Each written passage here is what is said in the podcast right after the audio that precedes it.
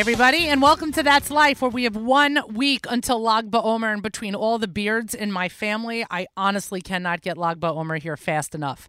Let's break out the shavers. Good morning, folks, and thanks for listening. I am Miriam L. Wallach, General Manager here at the Nachum Segal Network, and the voice and face of my new little project, Breaking Bread Oven on Instagram. Yes, follow me as I bake challah and deliver it like the challah fairy. I know that there is a challah fairy. I'm not the challah fairy, but deliver it like a challah fairy to many, many unsuspecting people in the five towns. You can find me here every Thursday, right after Allison, right before Nachum's live lunch. A number of very interesting national holidays here in the United States. It's Earth Day.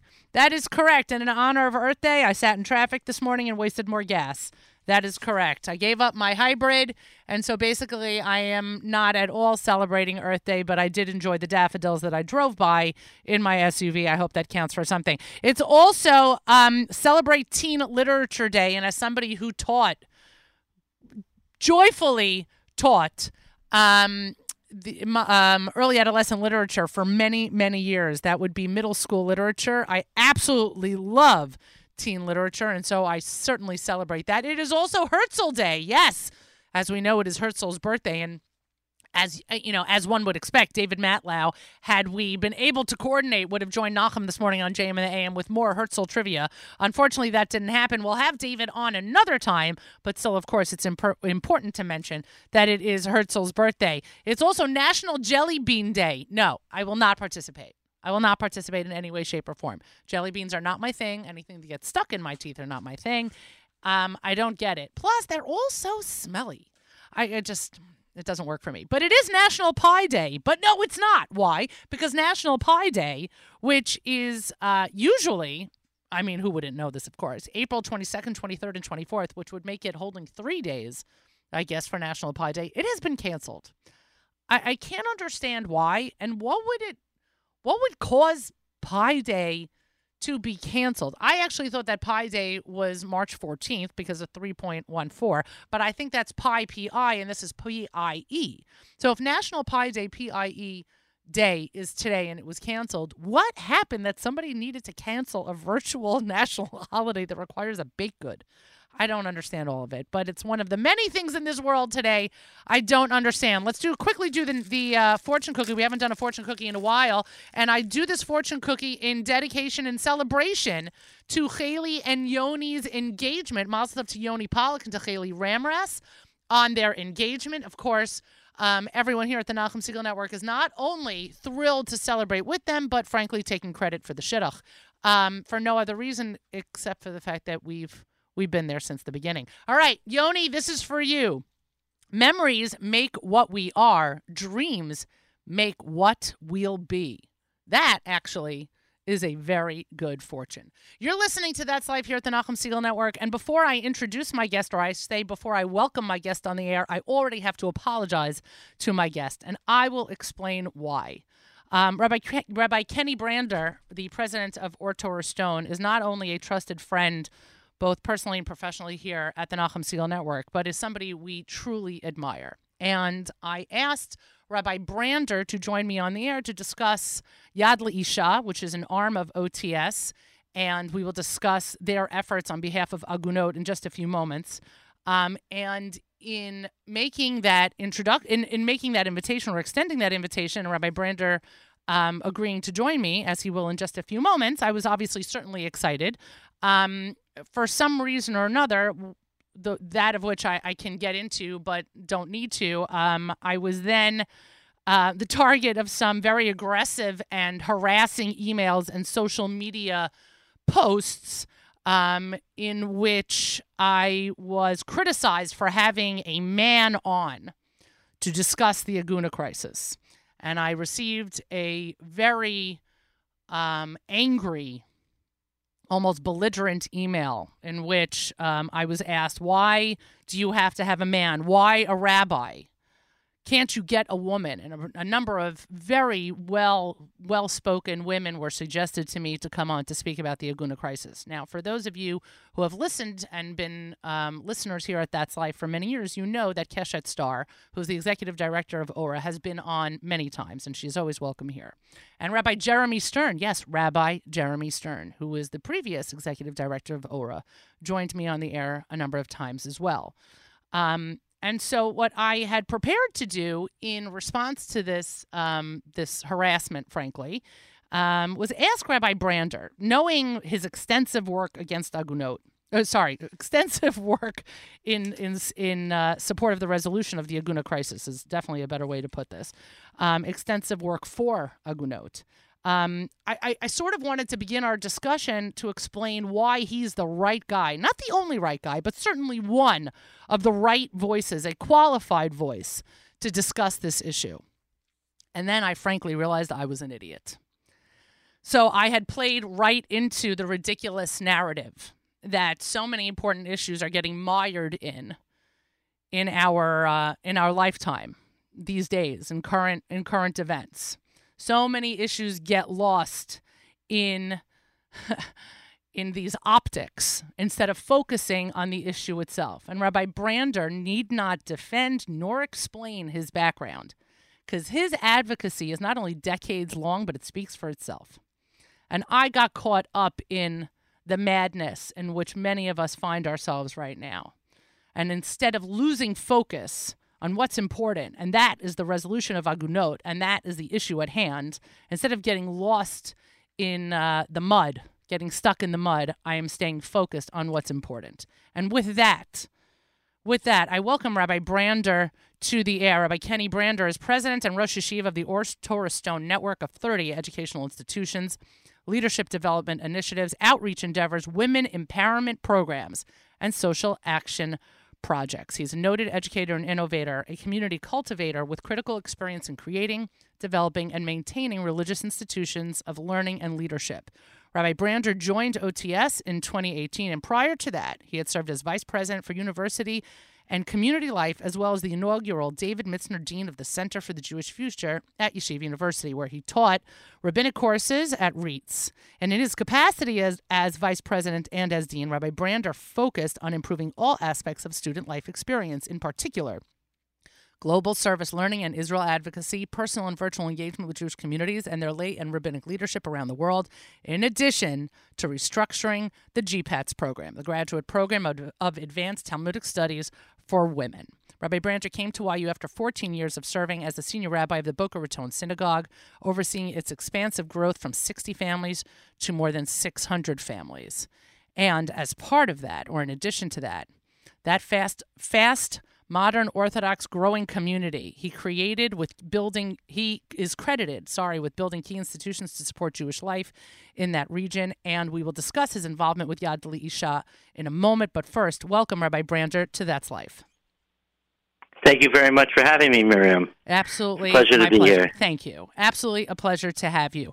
Um, you know, before we get into Yad L'Isha, I, I would love to just take a step back. I, I, I've recently heard a story I've recently heard a story um, of when you were at the Boca Raton Synagogue and there was a specific issue of an Aguna uh, situation that had come up in your shul, and how even before ORA existed, and even before everyone was required to sign prenups, and certain um, certain shall we say, elements were in place, you were already prepared and did use your shul and the elements in your shul and the, the, the tools in your shul to help resolve an Aguna situation. I, I have a feeling you know what I'm talking about. I wonder if you would discuss it.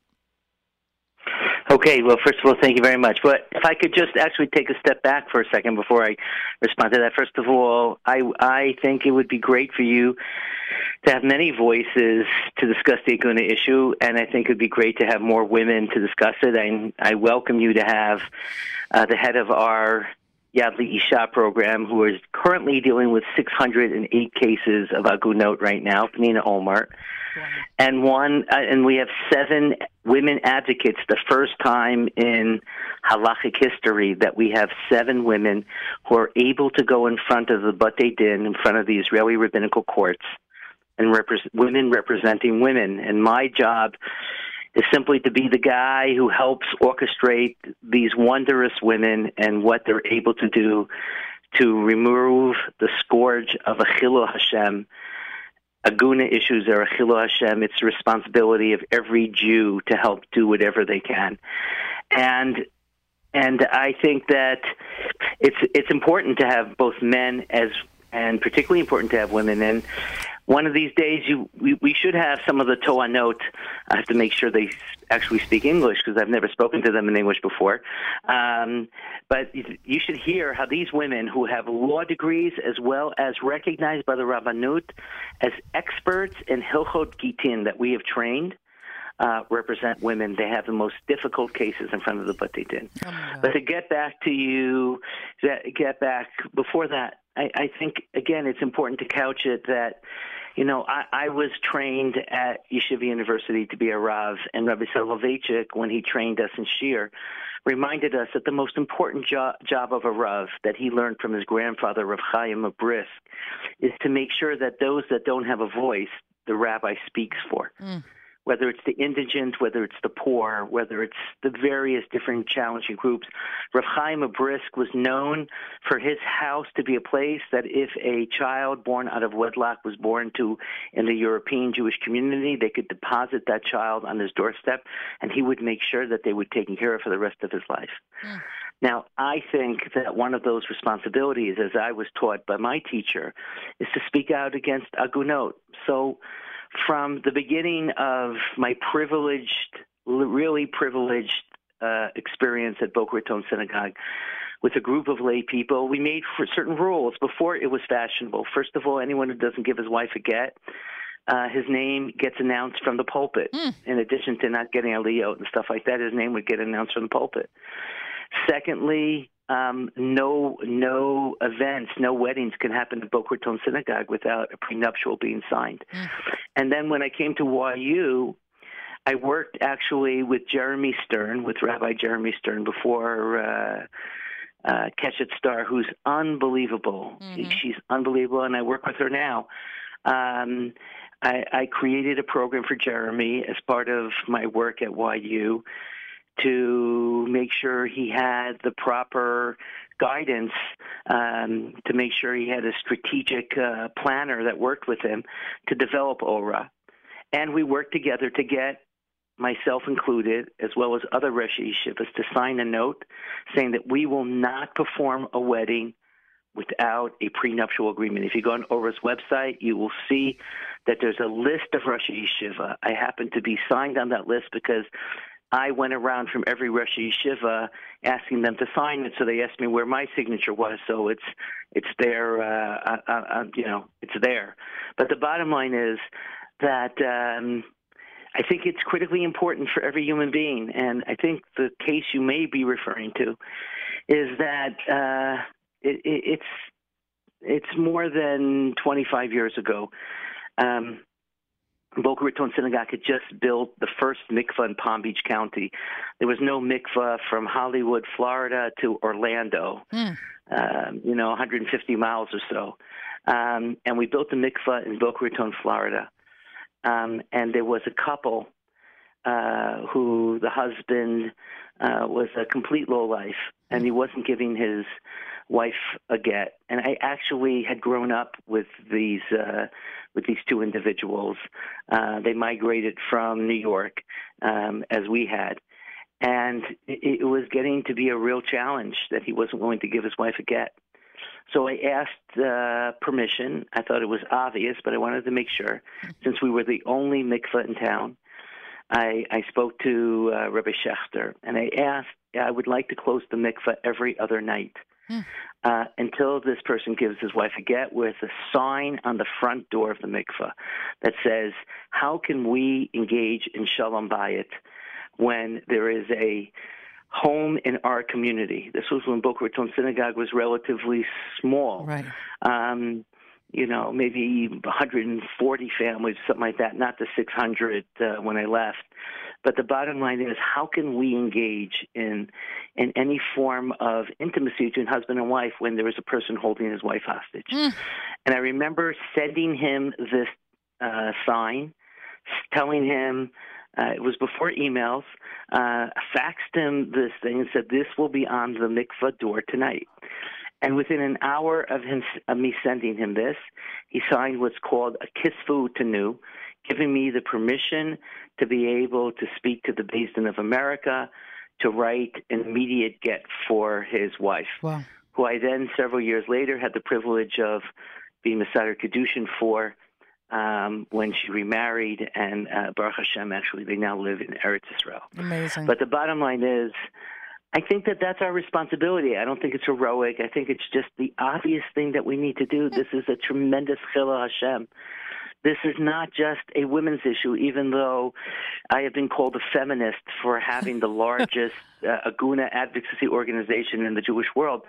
But I dream, to get back to your fortune cookie, I dream to the point in time where it will no longer be necessary because we will be able to uh, to end the scourge um, uh, against women and against the whole responsibility that we have to be an ethical and moral people. Amazing. What a story. What a story. And that's 25 years ago. I mean, were the words At least, yeah. right? Were the, was the term Yeah. prenup even on anyone's lips 25 years ago? Um, you know, I think I think I think actually the story is probably a little bit older than 25 years. I don't remember the exact. You know, I wasn't prepared for this. I don't remember the exact date. Um, but the prenup is extremely critical, and we, you know, we owe so many people credit for that. Uh, first of all, the rabbis who won't perform weddings without it.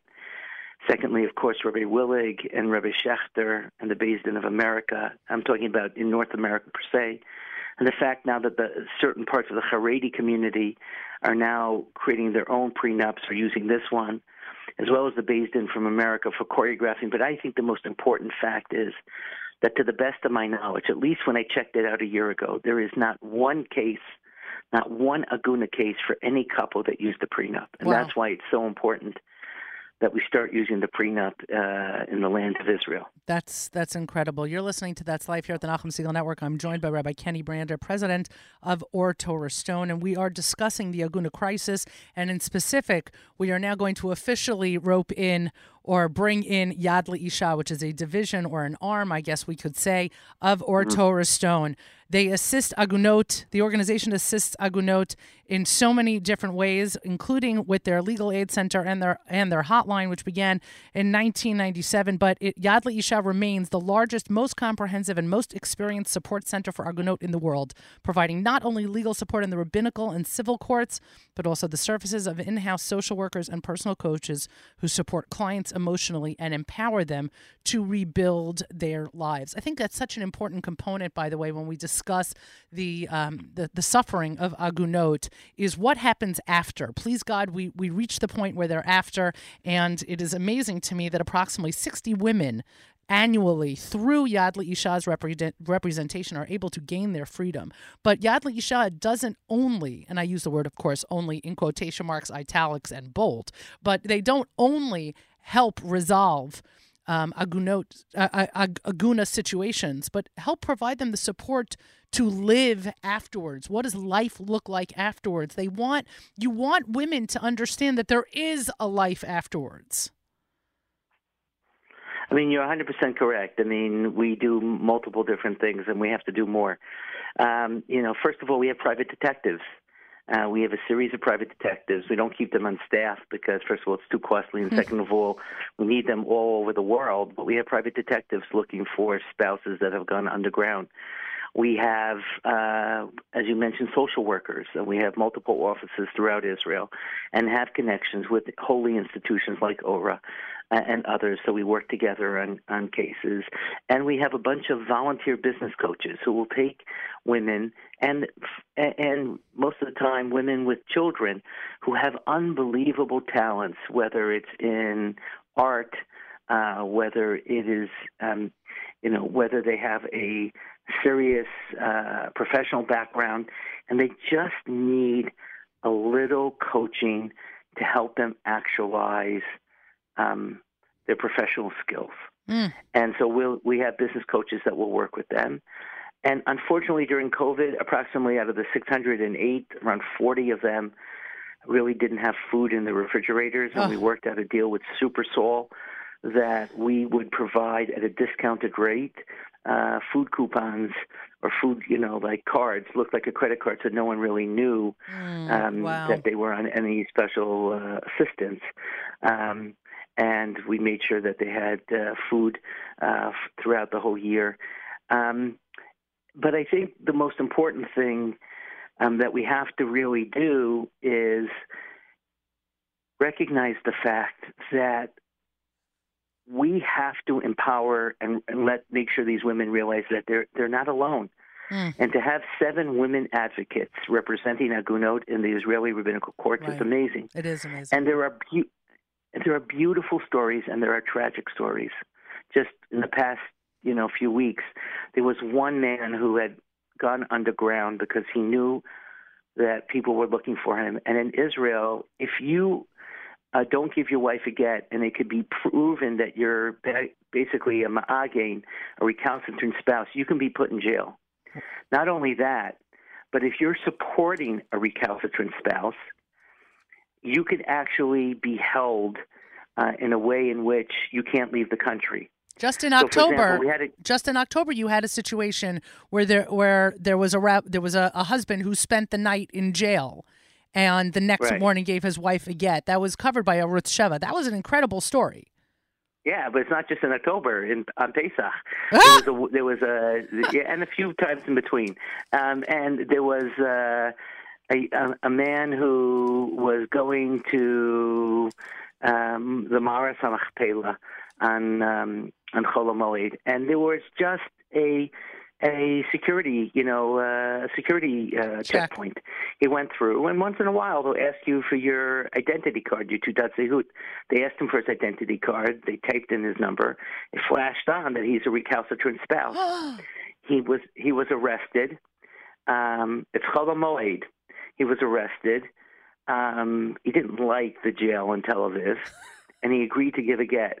The Dayanim, the Jewish judges, at our request, opened the Beit Din on Tel Aviv, which meant the following: that our women advocates who it's their vacation time with all of their children, Right. and the first time after COVID that they can actually go out, canceled their vacations. Um, they went to the court. The Dayanim, who also have families, canceled their vacations, Wow. and they wrote a get on Chol Hamoed, which most Dayanim don't write anything on Chol Hamoed, let a get, let alone a get. And then we had a, and that's that's a case where it shows a group of courageous women representing Or Torah Stone's Yad Isha, the Monica Dennis Goldberg Legal Aid Center and Hotline, and the Rab, and the Batei Din Rabbani working together. But then there are uh, also challenges. I received two weeks ago, or a little bit less than that, a a 30 page tshuva that a a judge wrote and said, "Listen, I don't think this woman needs a get. I think that her case is such that you can nullify the kedushin, you can nullify the marriage. But if I sign this tshuva, I will not be able to advance in my professional growth in the rabbinical court system. And so I'm I'm handing you this tshuva that I wrote without my name on it. And Rabbi Brander, I know you're supportive of this, so why don't you sign it? So you have you have you know both sides of the coin, Hmm. and most of the Jewish judges are in the middle. Our job is to work with them, and when necessary, hold them accountable, and when appropriate, to recognize their service and ending the Chilul Hashem. It's unbelievable. Part that, of that has no, sorry, continue. So part of that has to be that we we need to create, we need to start promoting. And any of your listeners who have ideas for us, I would appreciate them. We need to promote the halachic prenup, which is not really used in Israel. Unbelievably, I don't understand why. And we have a halachic prenup that Rav Zalman Nechemia Goldberg, a blessed memory, signed. It follows the same halachic prenup of the Beis Din of America. So you have Gedolim like Rav Usher Weiss, Rav Hershel Schachter, and um, to separate between the living and, and those who have uh, who have already uh, passed on. Rav Ovadia Yosef supported it. Rav Zimbalist supported it. We we have, and we need to start promoting and teaching it. So, for example, we're discussing with the army being able to go in there and promote the prenup. We're discussing, and we're starting to do it in Yeshivat Hesder. We're mm. starting to do it in in in various high schools. Um, obviously, in our six high schools, we're starting to do it, so that's 4,000 students right there. Mm. Um, where we are starting to begin the process of promoting it, and we're actually working towards seeing if we can make it part of the religious day school, high school curriculum in Israel, just to discuss the notion of a prenup. But we're really in the embryonic stages of this. Uh, but uh, we're starting to see some support. Um, and uh, please God, we'll, we'll eliminate the confusion about this and we'll work towards uh, being proactive, not just reactive. Well, Rabbi Brander, I'm in complete. Um, I mean, Ein Li Milim is is what comes to mind at, at the moment. The the story of Chol Hamoed is is a is a wonderful. I mean, I don't always say it I usually say it tongue in cheek, but it's a wonderful Mi K'amcha moment. Honestly, um, it's it makes me incredibly proud. Um, I'm in awe. I'm in awe of the of the mechanism that came into that, that that went into effect in order to free that woman. And I I give everyone involved in Yad L'Isha and everyone who's involved in the uh, in resolution of the Aguna crisis so much credit. Um, it really is God's work. It really is God's work because this is not what God wants.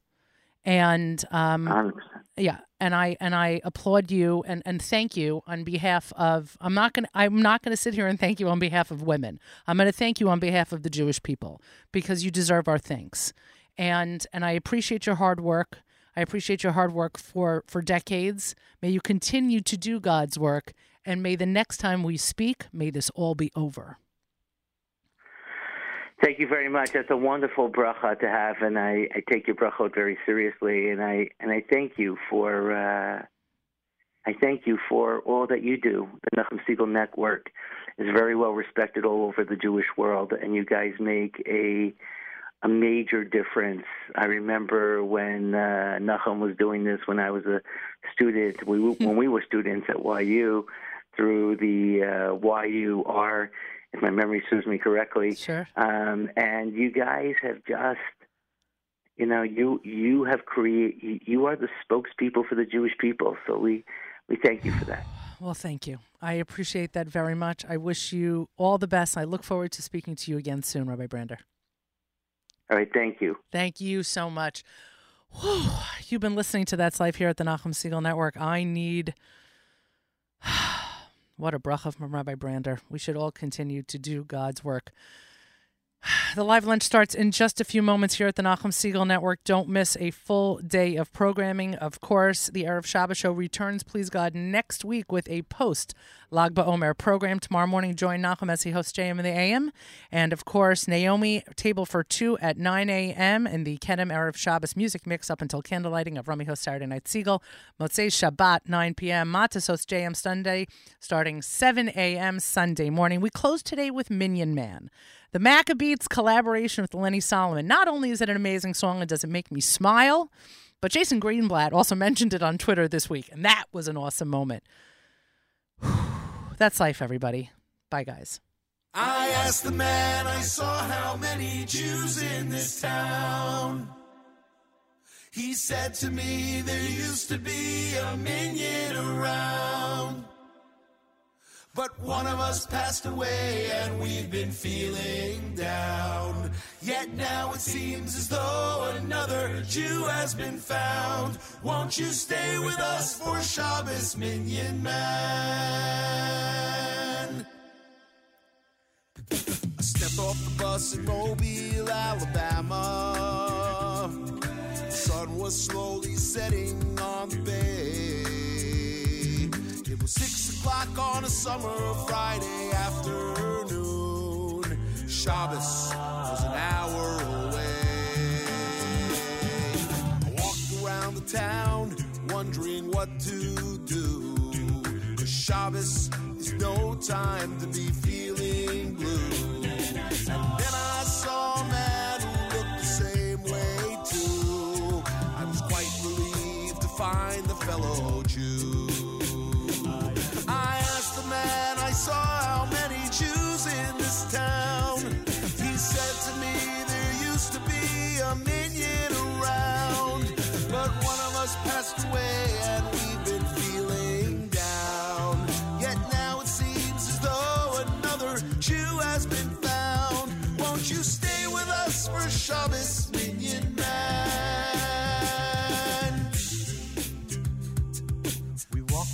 Winston Avenue, a block, then two more. Went into a shop that read closed on the door. There was, a minyan in the back of a hardware store. Nine men waiting for one more. We ushered in the Shabbos with a beautiful song. The Chazan had a voice that was clear and strong. He sang out as one all Shabbos long.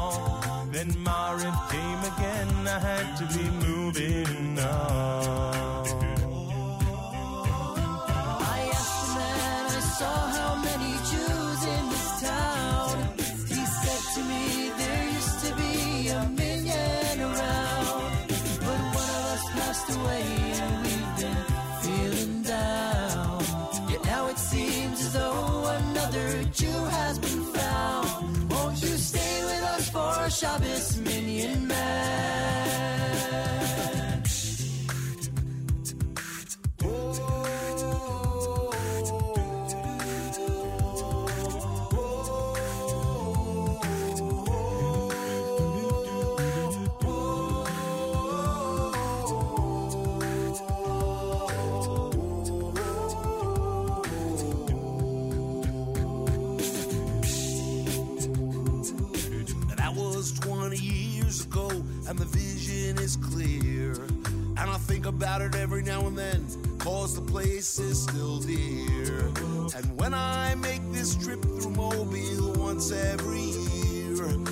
remember the men who prayed here. Now the minyan is gone, a few died, some moved on. But the back of the store still remembers the song. The nine men who waited till one came along.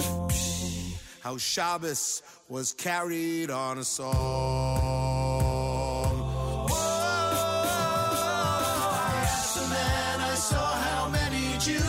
This town. He said to me there used to be a minyan around, but one of us passed away and we've been feeling down.